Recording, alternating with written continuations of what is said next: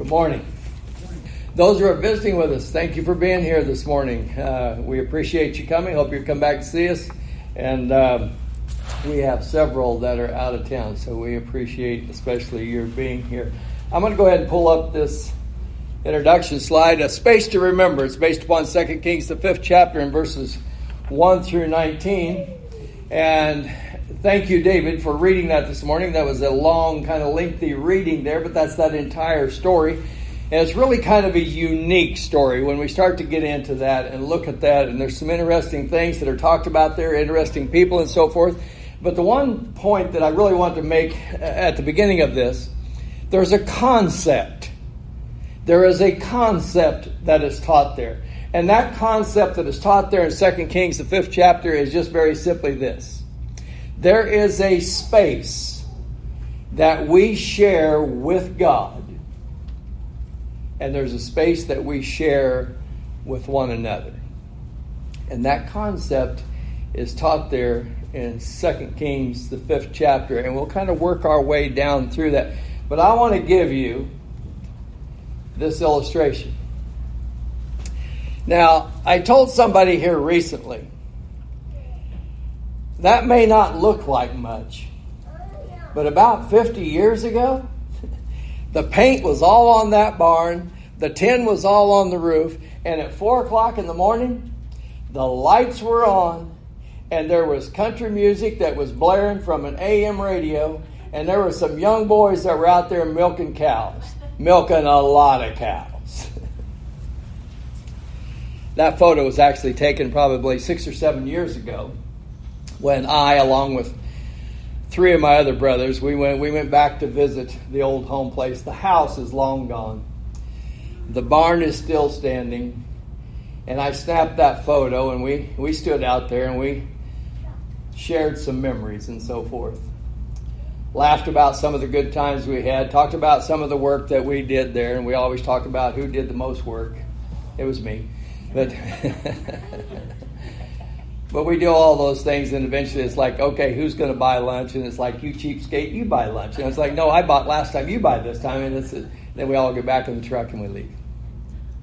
But the point I just make is this that's a space that we shared. And that space right there, it had an impact on each and every one of us, individually and collectively.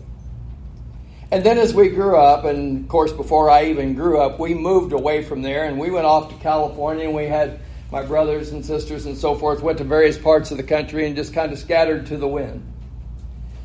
But every once in a while, we may pull out the photos and we'll remember that space that we shared and the impact that that had on each one of us individually, and then the impact it had on us collectively and the things that we share. And so, from this, no matter how far you travel, how old you get, you take something with you. And it stays with you. And it helps you to become who you are and what you become. So it's that space.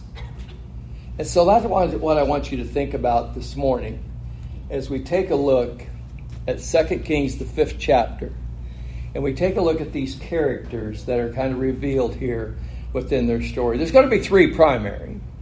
There's going to be this Syrian commander. There's going to be a prophet of God. And there's going to be this little girl. And behind it all is Yahweh. And we'll notice that. But I want you to keep that in mind. There's going to be a space that they are going to share. And it's going to become important to each and every one of them. Second Kings, the fifth chapter, I'm going to read verse 1 and 2. It says, Now Naaman, commander of the army of the king of Syria, now some translations right there say Aram, it's the same area, located northeast of Israel. It is that ter- territory, capital Damascus, but my translation says Syria. That's how it identifies it. Now Naaman, the commander of the army of the king of Syria, was a great and honorable man in the eyes of his master, because by him the Lord had given victory to Syria. He was also a mighty man of valor, but a leper. And the Syrians had gone out on raids and had brought back captive a young girl from the land of Israel. She waited on Naaman's wife. As you take a look at just those first few verses, there's like certain things that you got to start to pick out. And so this is an unusual story because oftentimes the stories that are contained in the Old Testament are talking about who? talking about God's people. But this particular story is unique because it's talking about the Syrian commander. And it says that the Lord, if you notice in your translation, it will say capital L, capital O, capital R, capital D.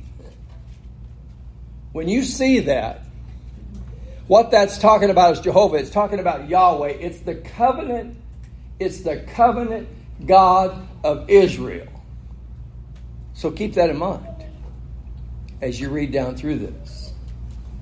And it says that the Lord, Yahweh, had given him victory. now let that sink in for just a moment. This is Israel's enemies, and Yahweh is giving him them victory. So, what I want us to do for just one second here, I'll try to make this quick. I want us to get the timeline. I want us to get the point in history in mind as we give consideration to this. See, we read this, and oftentimes we don't kind of really stop and think. But I want you to keep in mind that when this was written, this was written for God's people. So there's some things in here that we have to stop and consider because they would have just known. And so it talks about the Lord, it talks about Yahweh, and immediately they would identify that that's the covenant God of Israel, and there would be certain stories that would start to pop into their mind. oh, yeah. That's the same God who called Abraham. That's the same God who promised to Abraham, I'm going to make of you a great nation. And that's the same God who gave him a son, Isaac, and Isaac had a son, Jacob, and Jacob had 12 sons, and they all ended up down in Egypt. Remember that? Yeah, we remember that. And then what did God do? What did Yahweh do? He rescued them from there. He brought them out. He brought them across. He brought them through the Red Sea. He brought them to Sinai, and he entered into a covenant with them there. And after they had spent a year there, then they spent 40 years wandering in the wilderness until that second generation arose. And then it was Joshua that was going to lead them, this nation that God had promised, was going to lead them into the promised land. And they went in and they conquered it. And they spent a period of time there under the judges. And then there was a king by the name of Saul, and then there was a king after him by David, and then there was a king after him by the name of Solomon, and then the nation divided. And then what happened is you had Israel to the north and you had Judah to the south, and each one of those individual nations, they were supposed to be all one, but now they're two, they each one had 20 kings and to the north, that territory that was referred to as Israel, out of those 20 kings, how many of them do you think were faithful to Jehovah? None. Not a one. And those in the south, they also had 20 kings. And out of those 20 kings, how many do you think were faithful? Eight. So that's eight out of 40 kings. What kind of average is that? Not so good, right? So, from the time of Solomon, we got this this morning in class, till the Babylonian captivity, that's a period there of about 400 years. And what I want you to get in mind is, right smack dab about right in the middle of that, when these kings are not being faithful, that's where this story takes place. This story takes place around 800 to 850 BC. And because so many kings have been unfaithful to God, God's not going to just easily give up on his people. So, what he does is he starts sending the prophets And we're getting ready to study the book of First Kings, and we're going to be introduced to these prophets. and one of those prophets, well known, is a prophet by the name of Elisha. That's the prophet in this story. And it's around 800, 850 BC. This is a time when God's people, Israel, they are not being faithful. And so now, you have this story. And here's the Syrian commander. And Yahweh is giving him victory against God's own people. So, what I want you to keep in mind is this. At this point in time, Yahweh, who is the one true and living God, and if anybody should have known that, his people should have known that. But at this point in time, do you know what God's own people are thinking? They're thinking just like the other nations are thinking. And you know how the other nations thought about gods? There's just a multitude of gods. And it just kind of depends on what area of the country you live in. If you live in Syria, you know who the God is up there? That's Ramon. And we'll talk about him in a minute. That's who we serve. and if you happen to live down here in Israel, well, we, have Jehovah, but but you know what? I heard that Ramon can help you, and Baal can help you, and we're an agricultural society and we need it to rain. So, which God do I need to pray to to get it to rain? See what I'm saying? The average Israelite at this time, that's the way they're thinking. It's not just Jehovah, it's not just Yahweh. But there are certain ones still within the nation, still believe in But generally speaking, He is one God among many gods. Does that sound remotely familiar today? is there one God or is this just a whole bunch of gods out there? Just a whole bunch, isn't there? So it's not that, that we're so far removed from these people. We can identify with them. And that's kind of the way Israel is at this time. And so God's giving victory to this nation, Syria, against his own people. And those prophets, you know why God sent them? To call them back. To call them back. So, we have this man by the name of Naaman, commander of the Syrian army.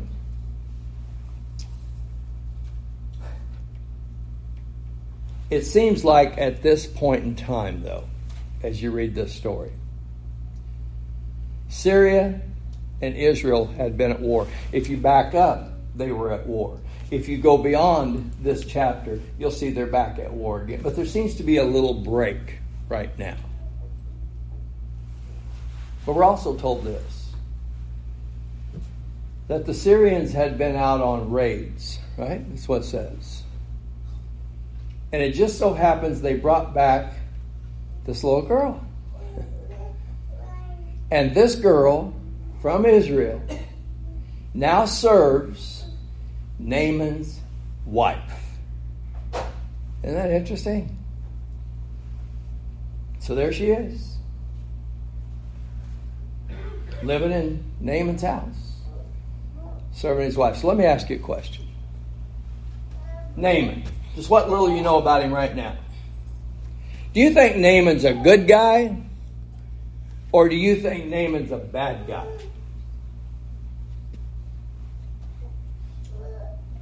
My thought, he's a bad guy. Isn't he? Isn't he a bad guy? The Syrians have been out on raids.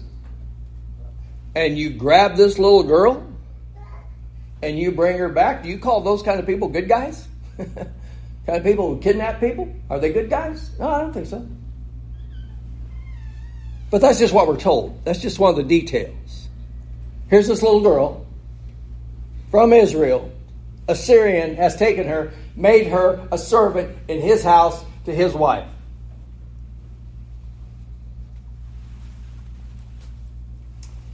When these Syrians went out, do you think they killed anybody? Oh, you know they did. And so I got to ask myself where's her parents? Are they alive? Are they dead? I don't know. If they're alive, do you think they're wondering where their little girl is? And if they're not alive, what do you think this little girl is thinking? See, we're just told that. She's in his house, Israelite girl, serving his wife. And it says, Yahweh gave him victory. Yahweh gave him victory. I got kind of scratch my head roll. Think about this. But do you know what one of the points that we ought to take just from that right there? God, Yahweh, is not only the God of Israel, He's the God of the Syrians. Now, whether or not Israel is fully recognizing that, that's beside the point. That doesn't change anything. Whether or not the Syrians even acknowledge him, that doesn't change the fact that he's still God. Do you know anybody today that does not acknowledge God? Does somehow God go away? no, God's still there. So sometimes people will stand up, stick their chest out, and go, I don't believe in God. Okay. That's your problem.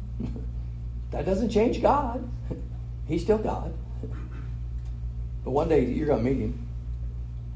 It'd be best if you got ready now. But that doesn't change anything. And so, what we need to realize is we are told from the scriptures that God gave him victory. What's that mean? That means God's at work in his life before he even acknowledges God. Let me ask you was God at work in your life before you even acknowledge God? Yeah. Mine too. And other people? Say. Because you know who God cares about? Everybody. For God so loved the world, not select ones. he has entered into a covenant relationship with select ones. And there's an application we can make today, but God cares. Everybody. Desires for everybody to be saved. So now I stop and think about Israel and are they being faithful? But that doesn't stop God from being God. He's still working. And Syria, they don't even acknowledge him, but is he still working? Yeah, he is. So it says Naaman is a valiant warrior, but he's a leper. He's a leper. You know, in that day and time, being a leper would be a real challenge. Now, it's obvious at this point in the story that his master has high regard for him. And you got to think that king of Syria, I'm tolerating a leper because he's out here winning battles and he's still got his respect, his admiration but it doesn't change the fact that he's a leper.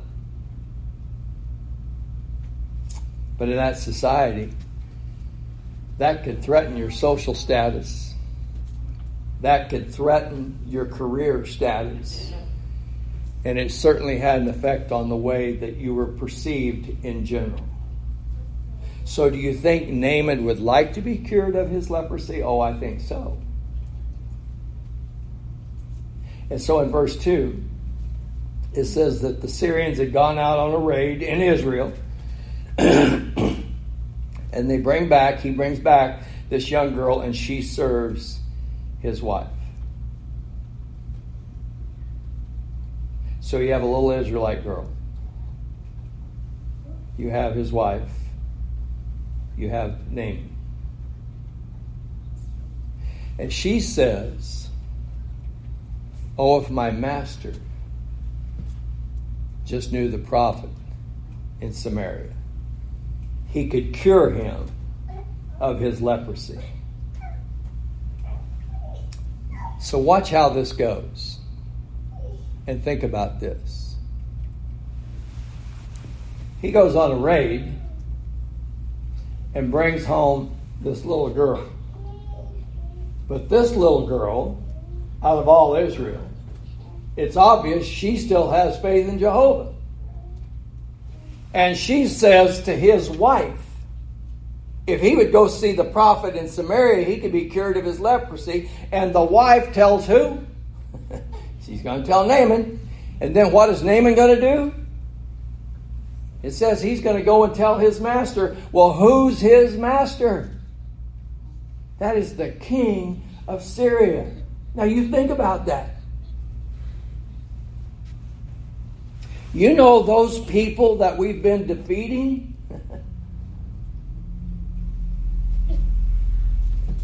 There's a God down there that can cure me of my leprosy. Well, that's amazing, isn't it? Look at verse 5 and 6. Then the king of Syria said, Go now, and I will send a letter to the king of Israel. So he departed and took with him ten talents of silver, six thousand shekels of gold, and ten changes of clothing. Then he brought the letter to the king of Israel, which said, Now be advised when this letter comes to you that I have sent Naaman my servant to, my servant to you, that you may heal him of his leprosy. A little girl talks about this prophet, and he could be cured of his leprosy, and it has gone all the way to the king of Syria because of what this little girl said. And now the king of Syria says, Go for it. And not only go for it, let me pull some political strings for you. Let me write a letter. Let me send along all kinds of gold and silver and these garments, these changes of clothes. And you can go down there and you can give this letter to the king of Israel. And the king of Israel gets this letter and he reads it. Does that seem a little strange to you? They've been at war. There's a little break right now, and now the king of Syria says, Hey, I'm sending my man down here, and I want you to cure him of leprosy. Verse 7 And it happened when the king of Israel read the letter that he tore his clothes and said, Am I a God to kill and to make alive? That this man sends a man to me to heal him of his leprosy? Therefore, please consider and see how he seeks a quarrel with me. Can you imagine opening this letter up? Now, here's this entourage out here. Here's the man who is second most important man in Syria. He's standing outside your door. He gives you this letter. He's got all kinds of gifts for you. Hey, would you read this? And what do you think you're thinking? Well, maybe finally we're going to have a little peace treaty here. And then you open it up and you start to read, and it says, I'm sending you this so that you can cure him of his leprosy. What? now, let me just ask you this Is this a good day for the king of Israel, or is this a bad day for the king of Israel? At first, he thinks, oh, this is a good day. And now he's thinking, this is a terrible day. Because you know why? Obviously, he's mocking me. He's trying to pick a fight with me. I don't, I'm not God. I can't raise people. I can't. You want me to cure him of his leprosy? I think it's interesting also that therefore he tears his clothes, and this guy's got 10 garments with him. He's going to need them, right?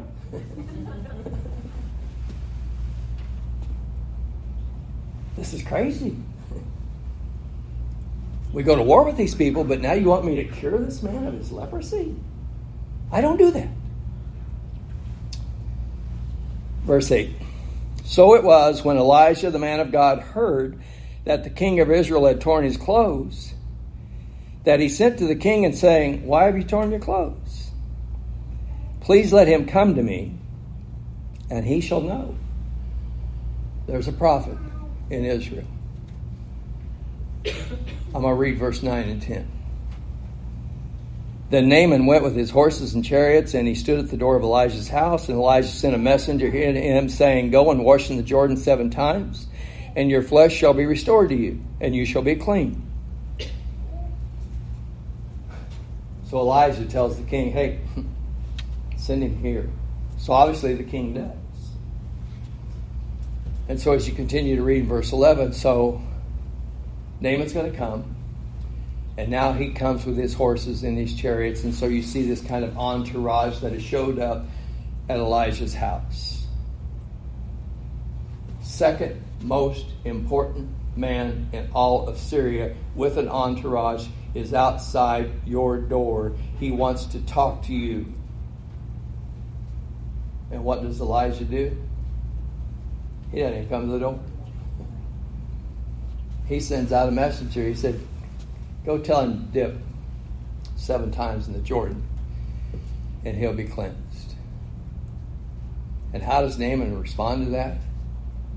He is furious. Don't you realize who I am? Don't you realize what I've brought? I've come down here to lowly Israel. We raid you people. We kill your people. We kidnap your people. I've come to your house and you don't even come out? Are you kidding me? I thought for sure you would come out. You would wave your hand. You'd make this big production because of who I am, and I would be cured of my leprosy. And then I'd give you a gift. And so he stomps off, and he's mad. So, notice verse 10. And Elisha sent a messenger to him, saying, Go and wash in the Jordan seven times, and your flesh shall be restored to you, and you shall be clean. That's huge. That is huge. Naaman has no concept of how huge that statement is. So we have to kind of stop and think about that for a moment. Because Elisha says, go to the Jordan. And once again, this book wasn't written to me and you, but it was written for us. But the people that this was written to, they would understand what he's saying. He's sending this man to the Jordan. Wow. Has anything significant ever happened at the Jordan? Oh, yeah.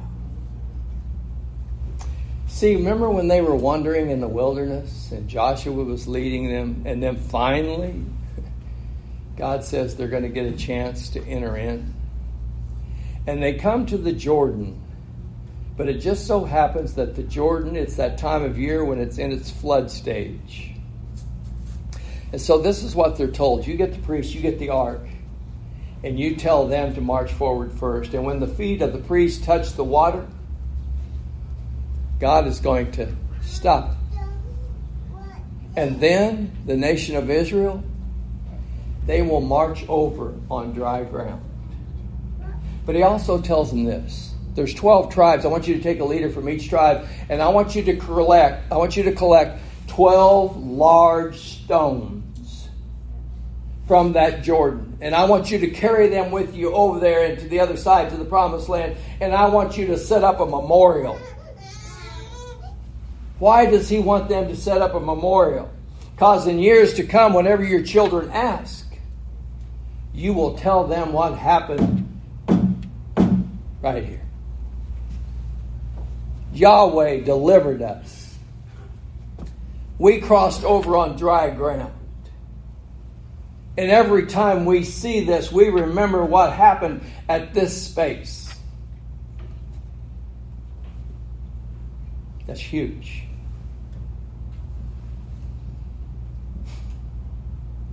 because that reminds them of who He is and who they are and what happened right there. Can you see that? Now, name it. I want you to go to that space. You don't know the story yet. This is where I want you to go. And so he sends him. And he says, You go and you dip seven times in that Jordan, and you'll be cleansed. See, for an Israelite and them looking back and reading this, that would be full of symbolism. It would be full of meaning. It would help them to remember their connection with God, with Yahweh, and with one another. So he went away and he was angry and he stomps off and he's about ready to give it all up. Now think about that for just a moment. One little girl, she still got faith in Jehovah. And she said he needs to go see that prophet, he'll be healed. So the wife believes enough to tell her husband.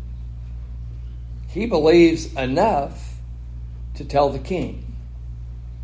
And the king says, Hey, go for it. And so Naaman sets out and he goes back. And he goes to see that prophet. But when the prophet doesn't do what he thinks he should do, he wants to stomp off.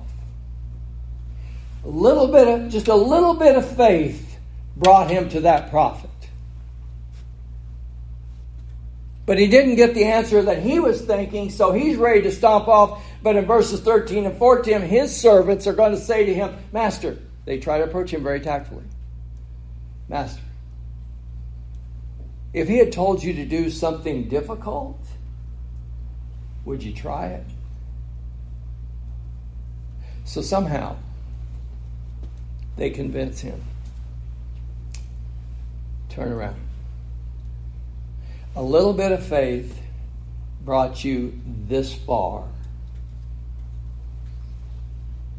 Why not do what he said? So he turns around. I want you to think about that for a moment. What went on inside of Naaman's head right there? Do you think they stopped beside the road for a little bit? And they told him, and he's like, let me, let me think of it. Back off. let me think about this a minute. And then finally, he's like,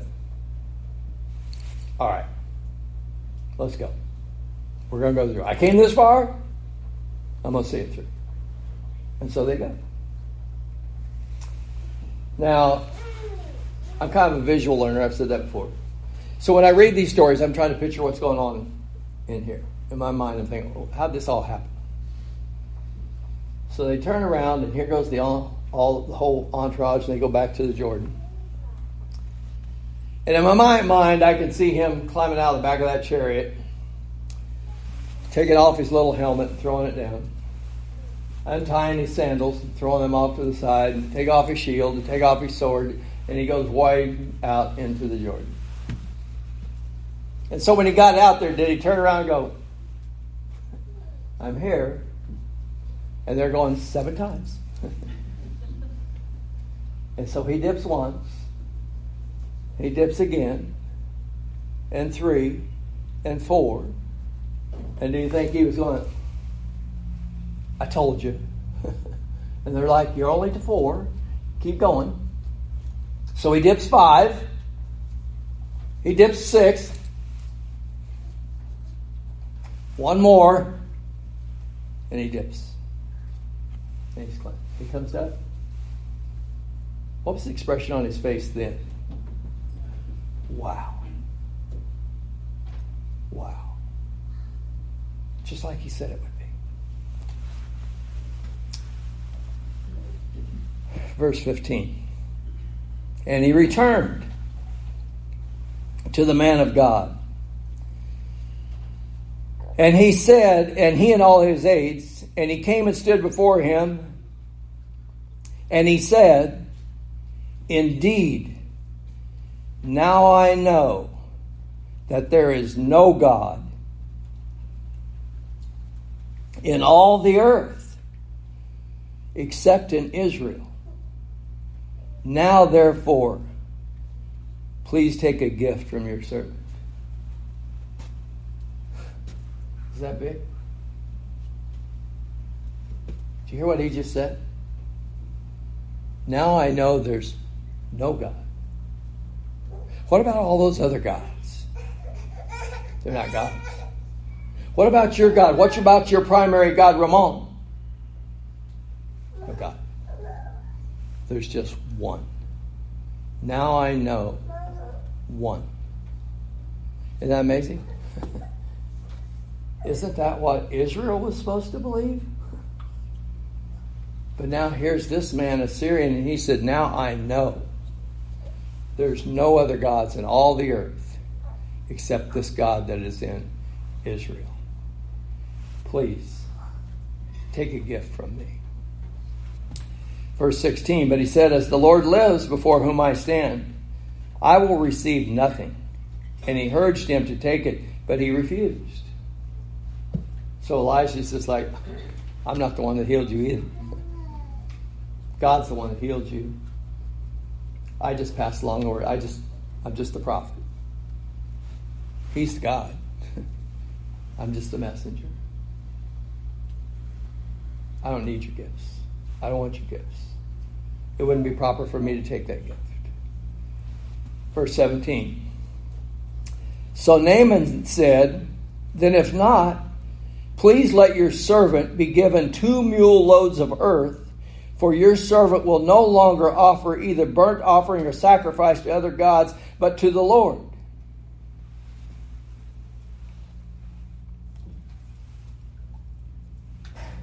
What's Naaman saying? It's a long ways from Syria. I've come all the way down here. I brought you gifts. I brought you a boatload of money. when you calculate all that, and you don't want any of it. But you know what? I, would like to take something back with me. What do you want? I want as much dirt as two mules can carry. Why is that? Because I'll take that back home with me and I'll build a mound. And from now on, when I sacrifice, I'll sacrifice to the God of Israel on that dirt from here. I want to take something from this space back with me to where I live because I want to remember what took place here.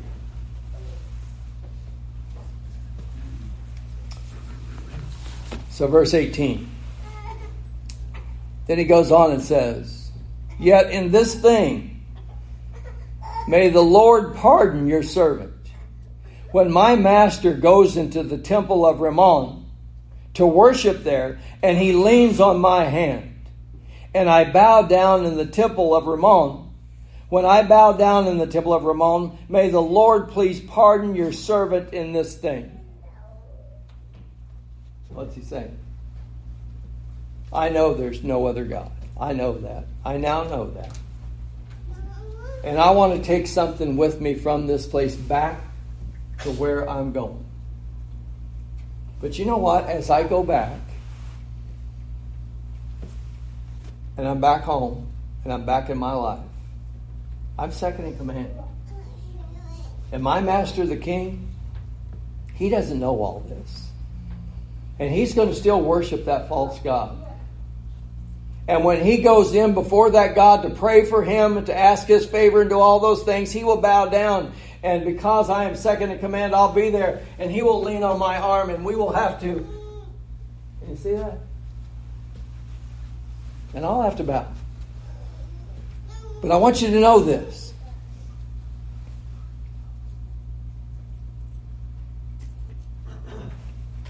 I don't worship that God. When I get back home, I'll be back to associating with ungodly people. And sometimes it may look like in my association that I'm just like them.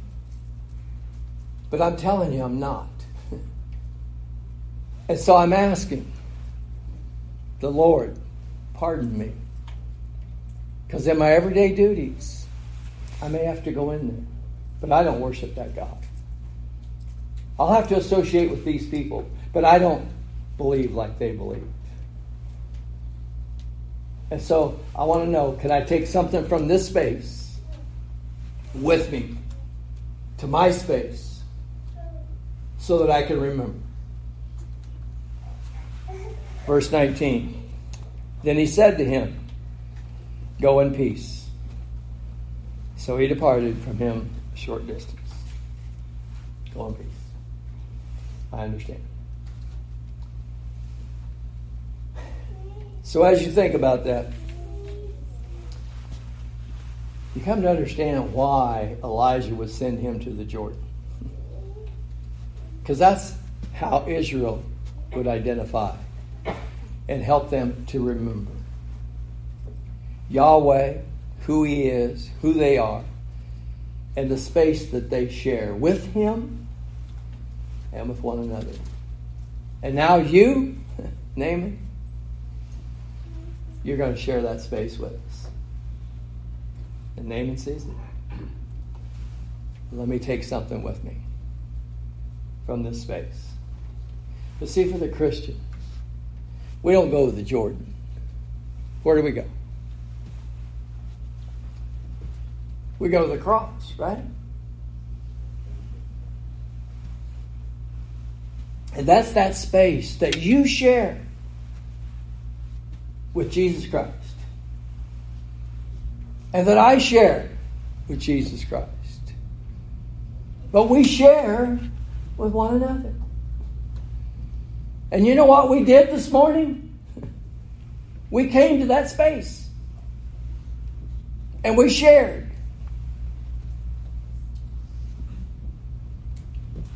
And we remember.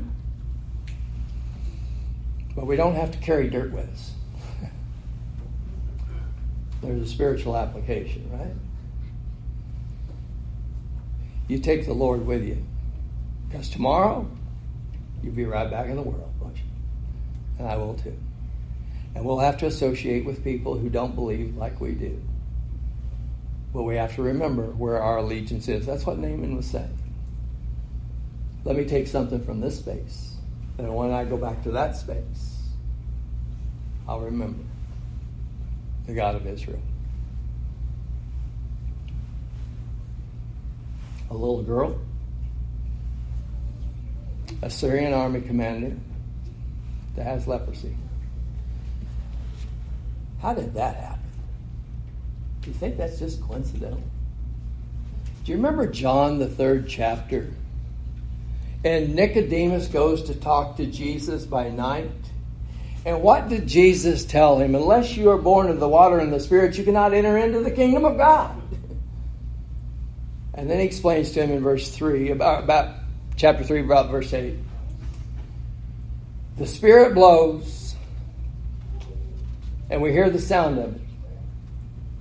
And we don't know where it came from, we don't know where it's going, but we see the results of it.